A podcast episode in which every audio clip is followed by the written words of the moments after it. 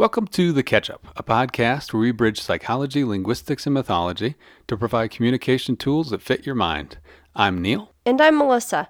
I'm a linguist and author with a concentration in discourse analysis. I also study and write about applied mythology and its effects on our ability to relate to ourselves and others. And I have 10 plus years of experience in the field of psychotherapy. I write about the myths we all have in our mind and their effects on our everyday behavior. This podcast brings together our respective fields so we can see what goes on in our minds, both socially and personally, so we can have the tools to communicate our way through any experience with understanding. Be sure to head over to patreon.com slash meil, M-E-I-L, or meil.podbean.com to check out our patron programs and view the patron tiers. For just $4 a month, you'll become a top tier supporter and gain access to all of our current and future bonus episodes and content. Thank you so much for your support. Now let's catch up.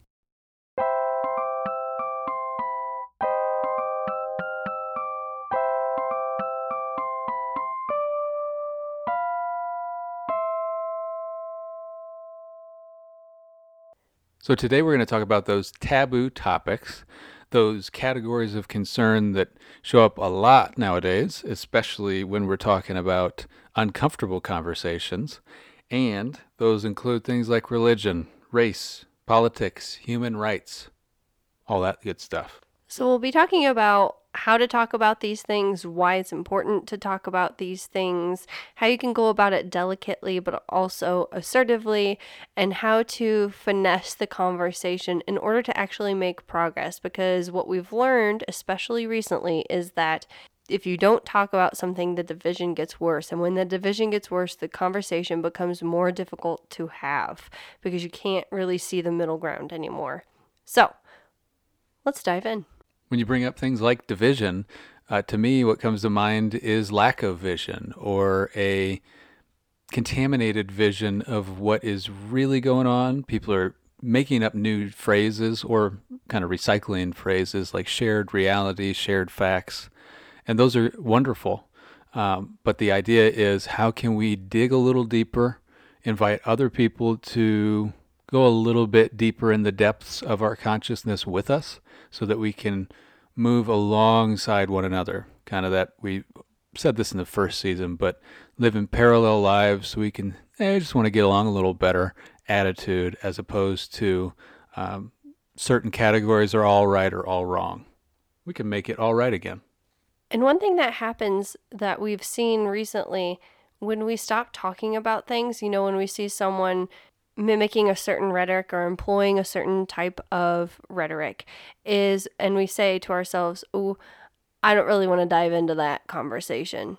And we sit back what we get is kind of extremist views from any end of a conversational spectrum. We get these really extremist views that then become nearly unreachable because anybody who tries to kind of bring you out of that then is absolutely wrong rather than just i disagree with them and it becomes really dangerous because we dig our heels in and then we start spouting kind of propagandized rhetoric or harmful rhetoric, whatever the case may be. And then it's harder to reach because then there's a mental block there. So it's always better to have the conversation earlier and it's better to have the conversation with empathy and understanding not with the goal to change, but with the goal to create understanding, because that's always going to be the building block for creating progress.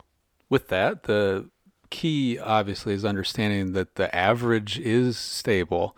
The average of us has some level of balance. We're the ones keeping the teeter totter from flipping over. So we can be a little bit louder, speak out a little bit further.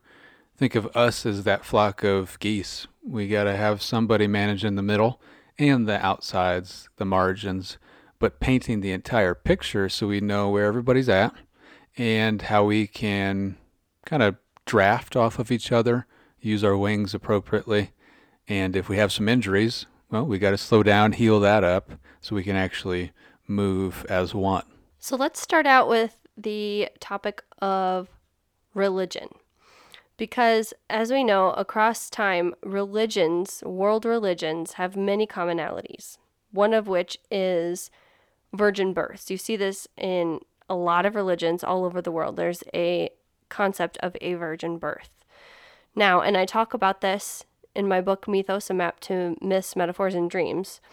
So if you've read that, this might be a little repetition for you. But for those of you who haven't, what I discuss in my book is if we have a religion, and I am someone who believes that religion literally, and I say it can be found in history through archaeological research, whatever the case may be, I believe it and I adhere to it.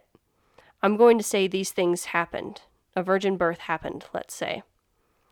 Now, if I am someone who doesn't necessarily believe in the religion, but I believe the story of the religion more like as a mythology, a collective story that tells a society kind of how to conceptualize life and death and everything in between. I can use that religion as a metaphor and I can talk about these virgin births, but I can use it as a metaphor to say, yeah, the virgin birth, meaning, oh, we go through transitions and we go through phases and we're kind of reborn in that way. Whatever the case may be, either way, the language is the same. Metaphors use literal language to draw a line between two concepts and make it more readily available in the mind of another. And if you have a steadfast belief in a religion, then the language is also going to be literal. So we can use the idea of that literal language as a jumping point to begin conversations because the language is the same.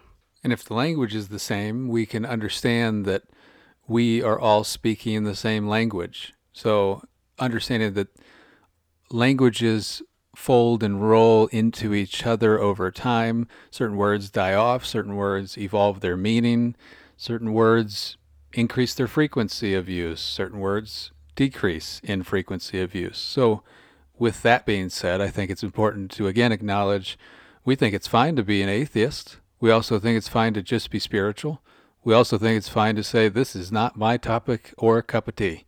And so the idea is, how can we just create more transcendence? Because that's what we're all looking to do more often than not transcend into the next level of ideal self, ideal culture, ideal decision making that matches our survival needs because everything is based in survival.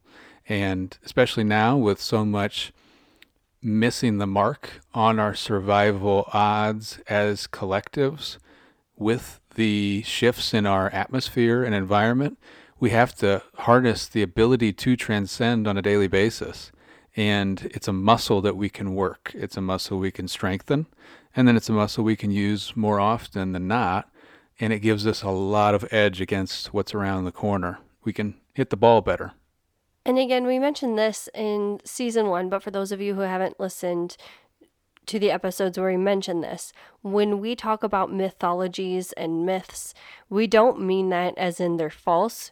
We mean that as in the stories of a collective or of a group. These are the stories that allow us to kind of conceptualize how we live our lives, conceptualize how we should go about our daily lives, conceptualize what comes after life.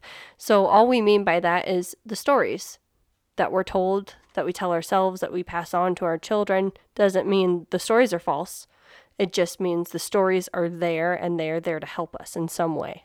So, now with the building blocks foundation set up, let's use a metaphor, maybe something that most of us are either living in or have an awareness of a house with a basement think about how you feel toward that basement, right? It's underground.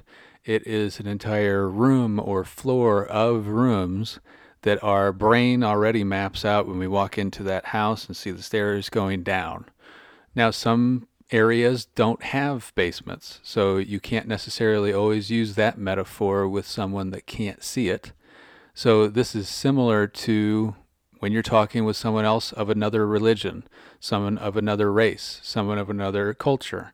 You can't always say that metaphor is going to match perfectly and pop open their mind so you can move with them in conversation. But you can say, Are you aware? Do you, do you know what I'm saying? It doesn't look like you do. Or, Am I making sense? Is this adding up? And so, adding up even that phrase, can we look up and let go and walk together or move together in conversation? Is this making sense? We're talking about our senses, our common sense, and then our individual sense of things. It's all embedded in our language, and this is what I talk about in my book. How can we harness the intuitive communication? Because our intuitions are showing up in what we say, what we do, what we don't do, what we don't say, and then everything in between. So, when you're discussing religions, remember that it is so easy to meet in the middle with language. If you are a non believer talking to a believer, or if you're a believer talking to a non believer, whatever the case may be, use the literal language either as a way to conceptualize the lessons that the religion can teach or as a way to explain your belief systems. It's so easy to meet in the middle with language when it comes to discussing religions. And it also really enhances your perspective on the ability to use metaphors because metaphors are an extremely powerful linguistic tool when it comes to sharing your mind's eye with someone else. It's the most amazing power we have coming from a linguist. And coming from a non linguist, I would say there's another way to look at ways you're talking think of yourself as someone that writes in cursive. Now, they don't even think they teach cursive anymore in a lot of schools. I wish they would. But the idea is when you're speaking with someone, no matter what their background is, no matter how turned off their mind is or open their mind is, keep in mind that cursive typically opens us up the most. So it has that rhythm, it has that flow, and it kind of it flies around, it lands, it moves. Cursive does what we need to do more often, which is not just print things in bold or all caps, but be artistic, but speak artistically, especially with folks that are not being artistic, because it opens our nervous systems up. And it helps us make those overlaps happen, helps that Venn diagram of race, religion, politics, all these things come together as one so we can see what's really needing to happen. Because a lot of the times, the prescribed ways of thinking, those old incorrective myths, are not congruent with what we need right now. They don't match.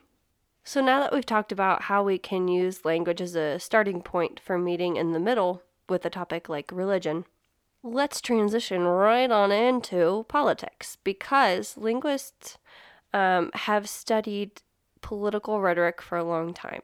The linguist that I'm thinking of right now, his name is George Lakoff. He's done some incredible work on left wing versus right wing rhetoric and how they deviate from each other, and most importantly, commonalities. For example, he is king of metaphors and metaphor uh, analysis.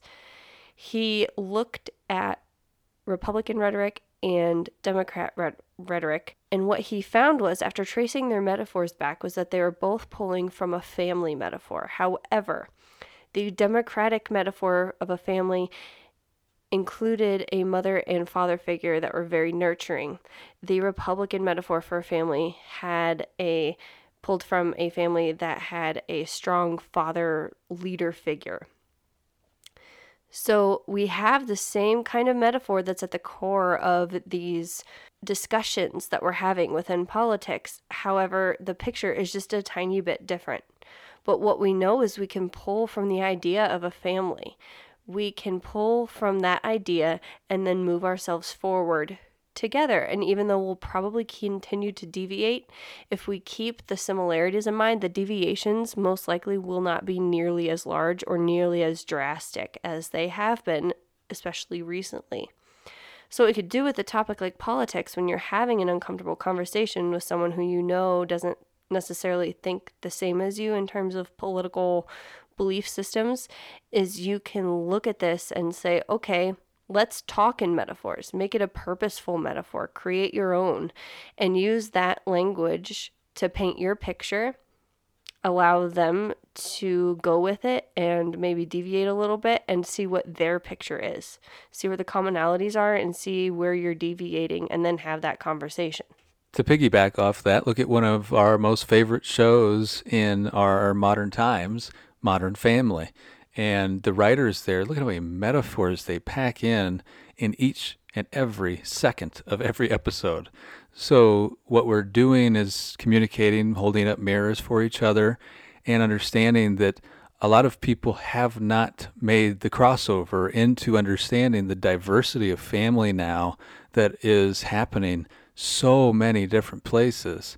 And therefore, they have a different dome, a different view, a different um, perspective. And it's either, if you see it this way, more narrow or it's more selective. And so, if we can create a better metaphor menu, they can typically see a little better. That's why metaphors pitch us past where we are now so that we can kind of use different tones, colors, use different diversity of figures, carve out what we need to use. And it's not just painting pictures, then, it's sculpting new understandings of what we can do multidimensionally. And because a lot of people think multidimensionally but don't know it, you can use that with them to help them. And you can do that with yourself. I think it's the best thing you can do is develop your inner artist and in doing so develop your metaphor usage. So, if you haven't noticed, essentially when you start to look at the language of at least two of these taboo topics, the ones that we've brought up so far, religion and politics, we're all coming from the same place. We just have a variant of the picture in our head. We can't control people's minds. We can only control the conversation so that they understand our mind, and we can only try to understand their mind as they're giving us their language and we're giving them ours. So, keeping in mind the fact that we can't actually control someone's mind knowing that we can only control our language and how we progress the conversation forward together.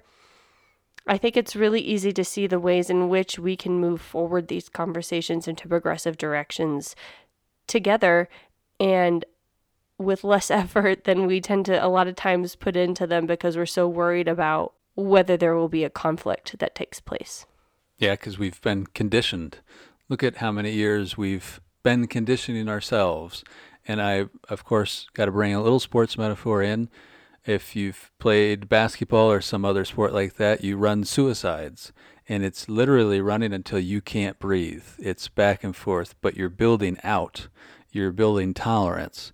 And so, what we're seeing here today, I think, is we've finally finished some of the more acute, narrow conditioning now we're getting ready for this marathon we're about to go on because we finally have convinced enough people to understand this climate is changing because of the way we're treating the soil, the way we're treating the water, the way we're treating the land, and therefore we have a responsibility to say, well, let's treat this a little differently. Let's make sure we get the artificial additives out and let's add some depth. Let's get more natural. Our organic ways of speaking are the best ways to get to where we have a more organic society that is treating the trauma that's embedded in our DNA.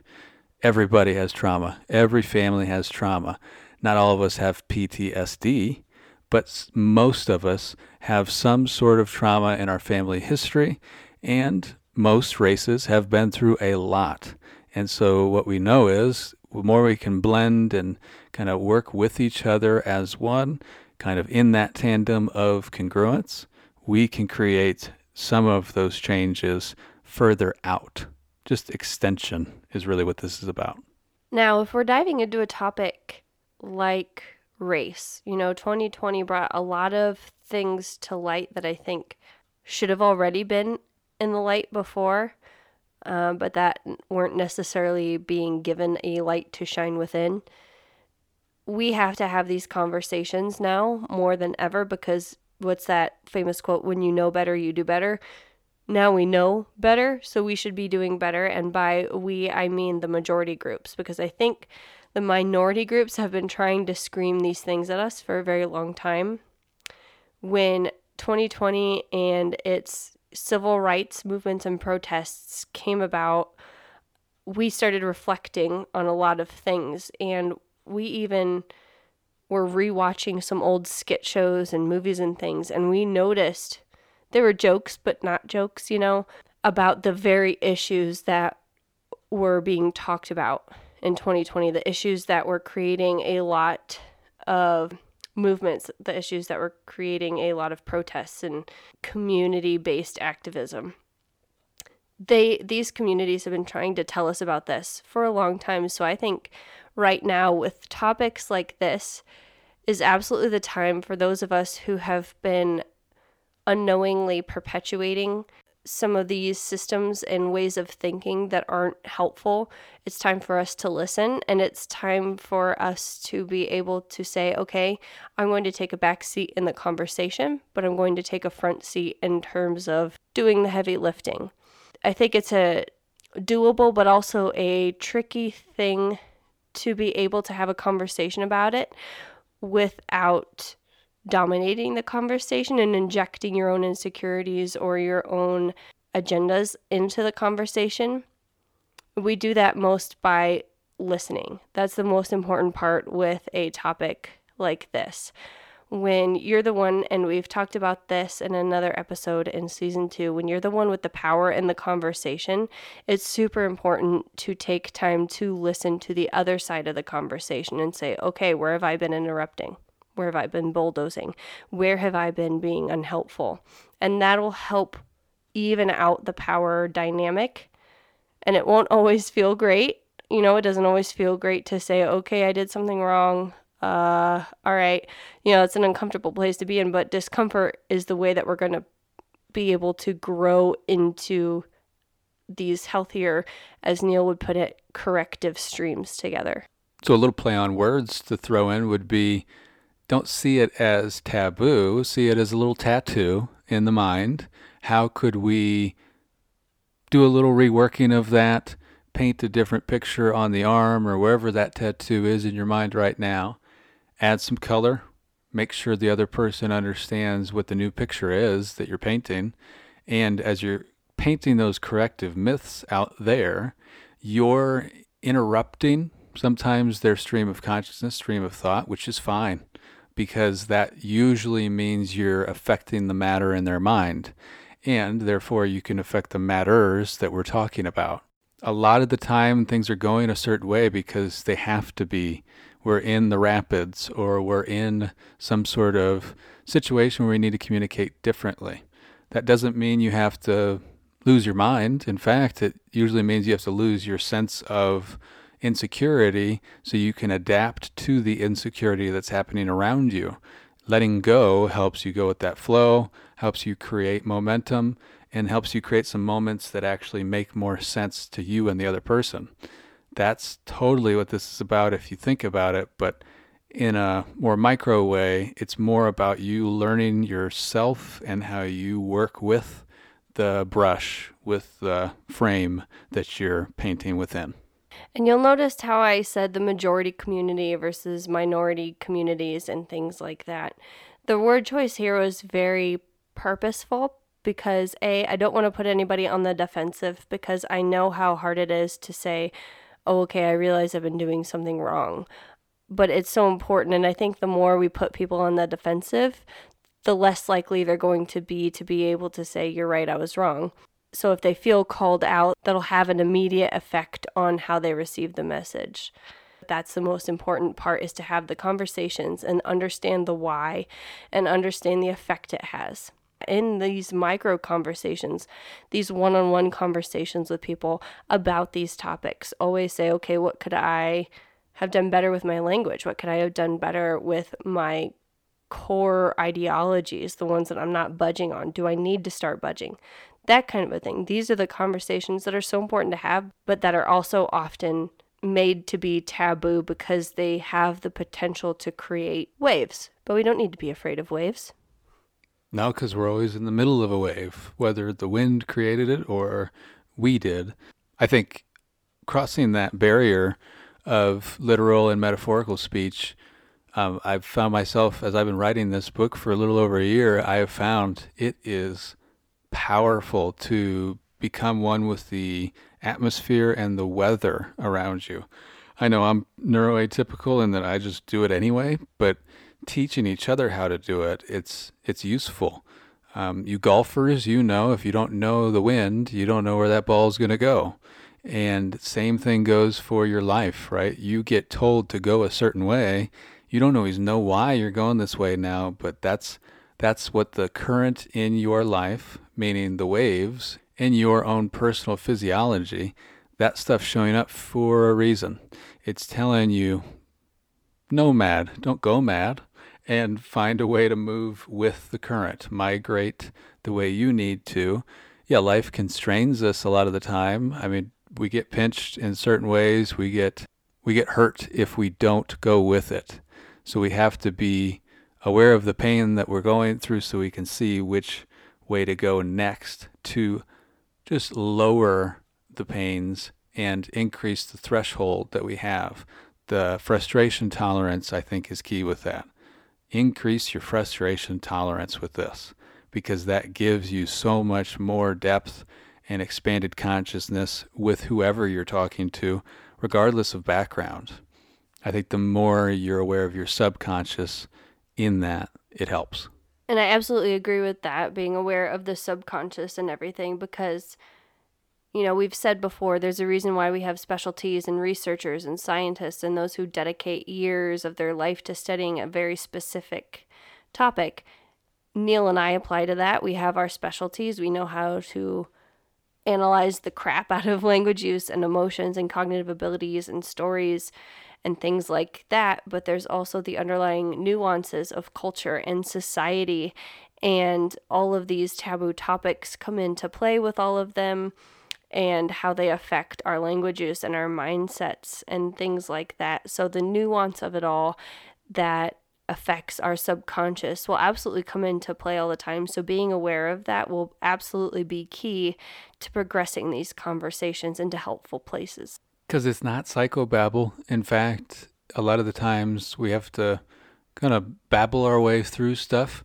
Oh, I could use another little babbling brook your consciousness to where you have uh, ability to clean up the waters of your mind you hear a lot of swamp metaphors. Well, that's coming from people that are having some foggy visions, not seeing things clearly, fearful of the crocodiles, fearful of the snakes.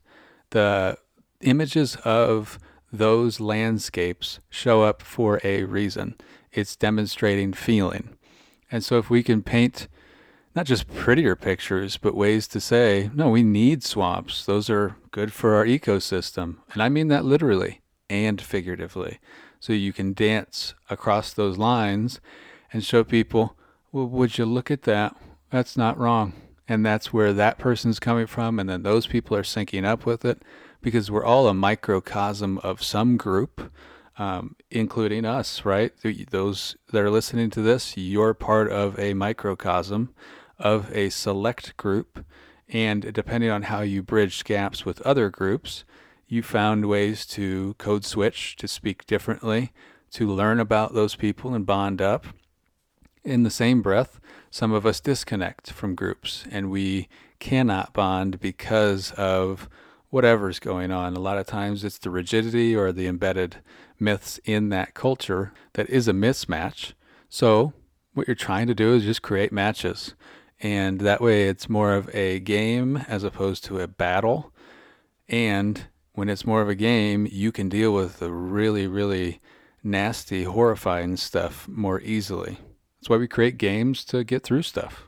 And so essentially, what we have with these tools, the tools to use language as a starting point to meet in the middle, to look at language and the base of the metaphors and to thoughtfully create metaphors to move forward together the ability to listen and understand and adjust when necessary. These topics cover a lot of ground, you know, human rights and um, equality and justice and all these things. With all of these, because, you know, these are the traditionally taboo areas, you know, that you go home and your parents or an uncle says, don't bring that up because you don't want to fight with Uncle so and so or Grandma Vicky or whoever. Um, but we have to make them untaboo because it's the only way we're going to be able to meet in the middle and it's the only way we're going to be able to make progress. So, with these tools of language and thoughtfulness and flexibility and listening, we are going to be able to probably slowly but surely make progress in our conversations and therefore our rhetoric and therefore our level of understanding about what it means to live communally together and have the same goals. Because most communication is offered as rhetoric now, anyhow. Look at how you post something. You're saying it rhetorically. Yeah, maybe you have somebody in mind or you're trying to respond to somebody or you are responding to somebody. But if you really look at it literally, most offered communication out loud is rhetorical, question or not. So, what we're doing is tapping our inner philosopher, tapping our inner artist, so that our rhetoric can be more beautiful, create more harmony, get those voices heard. And if you're overstepping, take the feedback, make the adjustment, make it even better because this is in some ways a one upping of who we used to be because we have to get better. And the only way to do so is to get on top of our unconscious, on top of our subconscious, and know what they're doing to us coming up and out of us now. Because we're all attached to a spinal cord, we're all attached to our gut health, we're all attached to each other. And we know these tools of metaphor and language and listening and being more thoughtful with how we look at things. We know they work. We've used them in personal conversations with each other, with family and friends. We've seen them play out in our professional works, in our studies, and our research. So we know these tools work to enhance our understanding of what it means to have effective dialogues and effective conversations that make progress. We hope you guys find it easier as you go along because it's, you know, it's like any habit working a muscle, you know, it becomes a muscle memory after a while and it becomes less of an effort over time. But we know these are effective and we know that they work. Be mindful of your affect and your effect on each other. We've had fun catching up with you today. We look forward to catching up again with you real soon. Catch you on the flip side.